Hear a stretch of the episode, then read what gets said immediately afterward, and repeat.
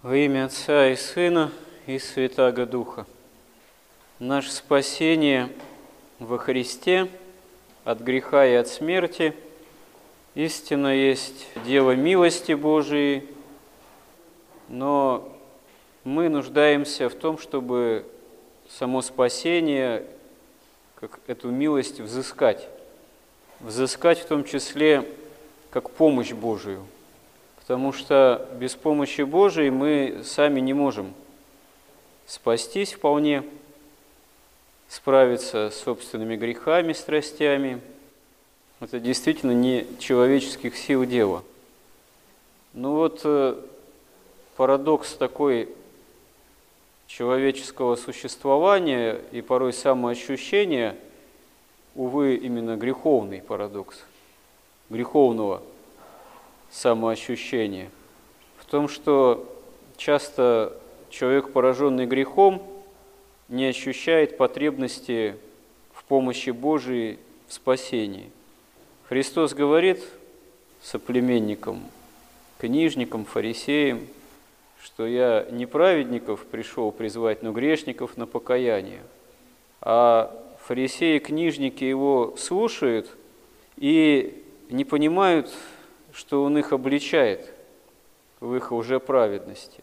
Или, может быть, внутренне понимают, но все равно продолжают противиться, потому что ощущение собственной праведности, оно даже не просто ослепляет человека, а делает человека пред Богом, ну, безумным по сути своей. Почему и фарисеи, и книжники, они члены Синедриона, соплеменники, современники Христа, поступают – совершенно безумным образом. Видя явные чудеса, видя даже воскресение, воскрешение Лазаря, четырехдневного мертвеца, они из этого, что являются свидетелями этому великому чуду, делают совершенно безумные выводы, что надо убить Христа и Лазаря тоже как свидетеля.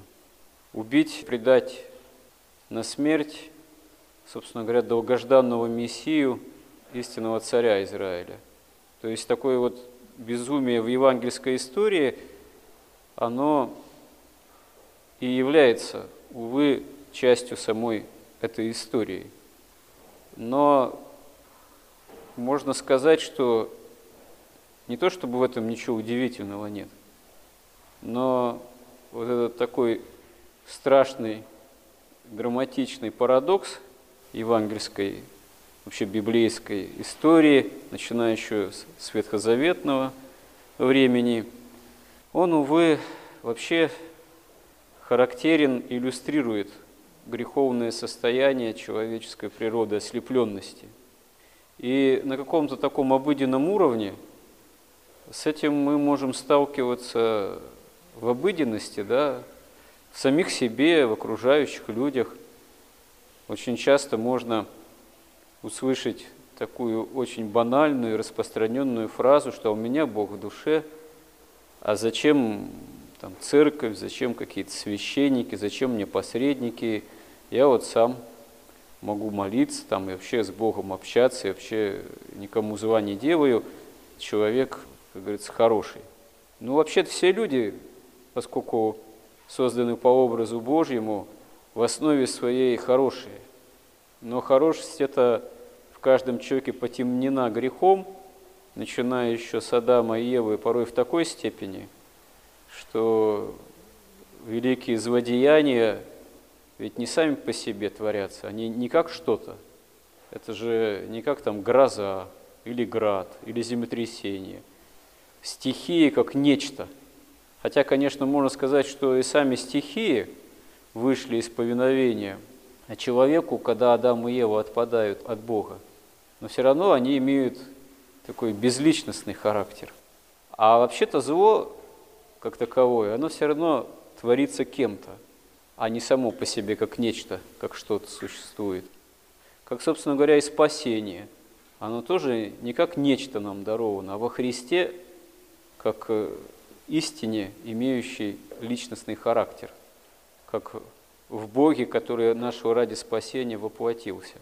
И вот э, каждый человек, увы, пораженный грехом, только тогда истинно начинает быть спасаемым, избавляемым от греха, когда начинает искать с Богом именно личностного общения.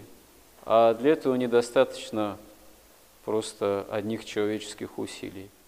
Можно другое сравнение вполне уместное провести, как человек больной, вот, в большей или меньшей степени, если скажет, что да я сам, сейчас вот медицинскую энциклопедию или справочник фельдшера открою и поставлю сам себе диагноз, назначу себе лечение и исцелюсь.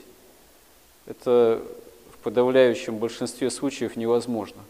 Нужен врач, нужен специалист, безусловно.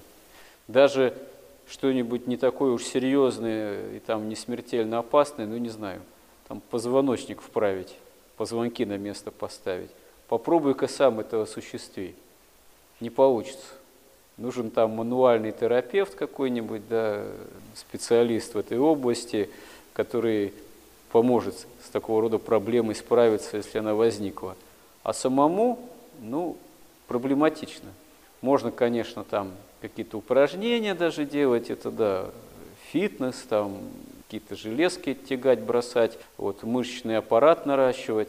Но специалист скажет, что если какие-то проблемы с тем же там, ну так слово пришлось уж, позвоночником, позвонками, если их не вправить, наростишь мышечный аппарат, просто-напросто получится так, что закрепишь ту проблему, которая есть и, допустим, не ликвидирована с помощью специалиста. Это, конечно, сравнение так приблизительное, но, в принципе, если человек болен, нужно лекарство, нужен специалист, чтобы его правильно прописал, или какие-то еще методы лечения. Это вообще современному человеку понятно что самому лечиться, хотя бывают и такие тоже любители, ну, самолечение ни к чему хорошему не приводит в большинстве случаев. Так и в плане спасения, избавления от греха. Единственное лекарство – это Христос. А образ лечения, метод лечения – это духовная жизнь, которая опробирована, выражаясь современным языком, святыми отцами. И свидетельствуют они об этом – вообще в предании в священном, в свидетельстве самой жизни святых отцов, в их писаниях, в их трудах, посвященных именно аскетике, то есть науке о спасении, борьбе со страстями, то есть борьбе с тем, что у нас препятствует спасению. И тут и священник, оказывается, тоже полезен, необходим. Вот. Не в самом священнике источник спасения, он во Христе, безусловно. Но священник как советчик, как там самолитвенник, как предстоятель, э, вот, э, в какой-то степени иногда как врач в плане духовном, который может что-то подсказать, посоветовать, как э, лучше воспринять действительно спасение во Христе, тоже оказывается необходим.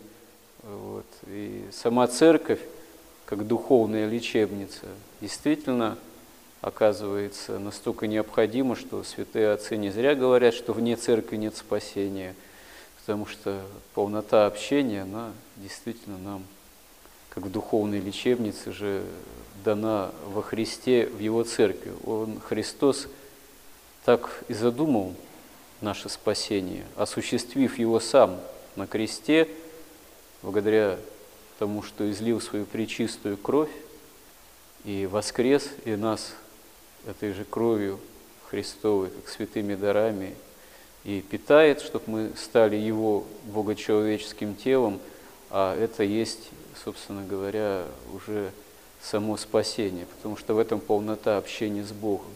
Мы должны этого захотеть, мы должны этого возжаждать. Мы именно самое главное должны иметь жажду такую – стремление ко Христу, общение с Ним. Если нет жажды этого истины, общения с Богом, конечно, как человека заставить жить по-христиански?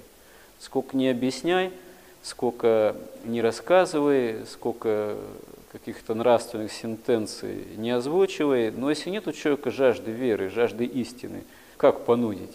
Ну, молиться, конечно, можно, что, Господи, помоги вот ближнему моему, вразуми его, возгрей в нем желание веры, желание спасения, да и в самих нас, если мы видим, что мы как-то оскудеваем, если у нас какое-то появляется такое вот привыкание ко всему, утрата благоговения, как-то не чувствуем вот этой жажды духовной, тоже тем более надо у Бога просить, Господи, укрепи в вере, возгрей во мне именно стремление к истине, к Тебе, даруй мне сердце действительно не окамененное, а такое горящее, настоящее, духовной любовью к Тебе, Господи, стремлением к Тебе, потому что это является, безусловно, абсолютным благом для нас, спасением. То есть, Господи, помоги нам во всем этом.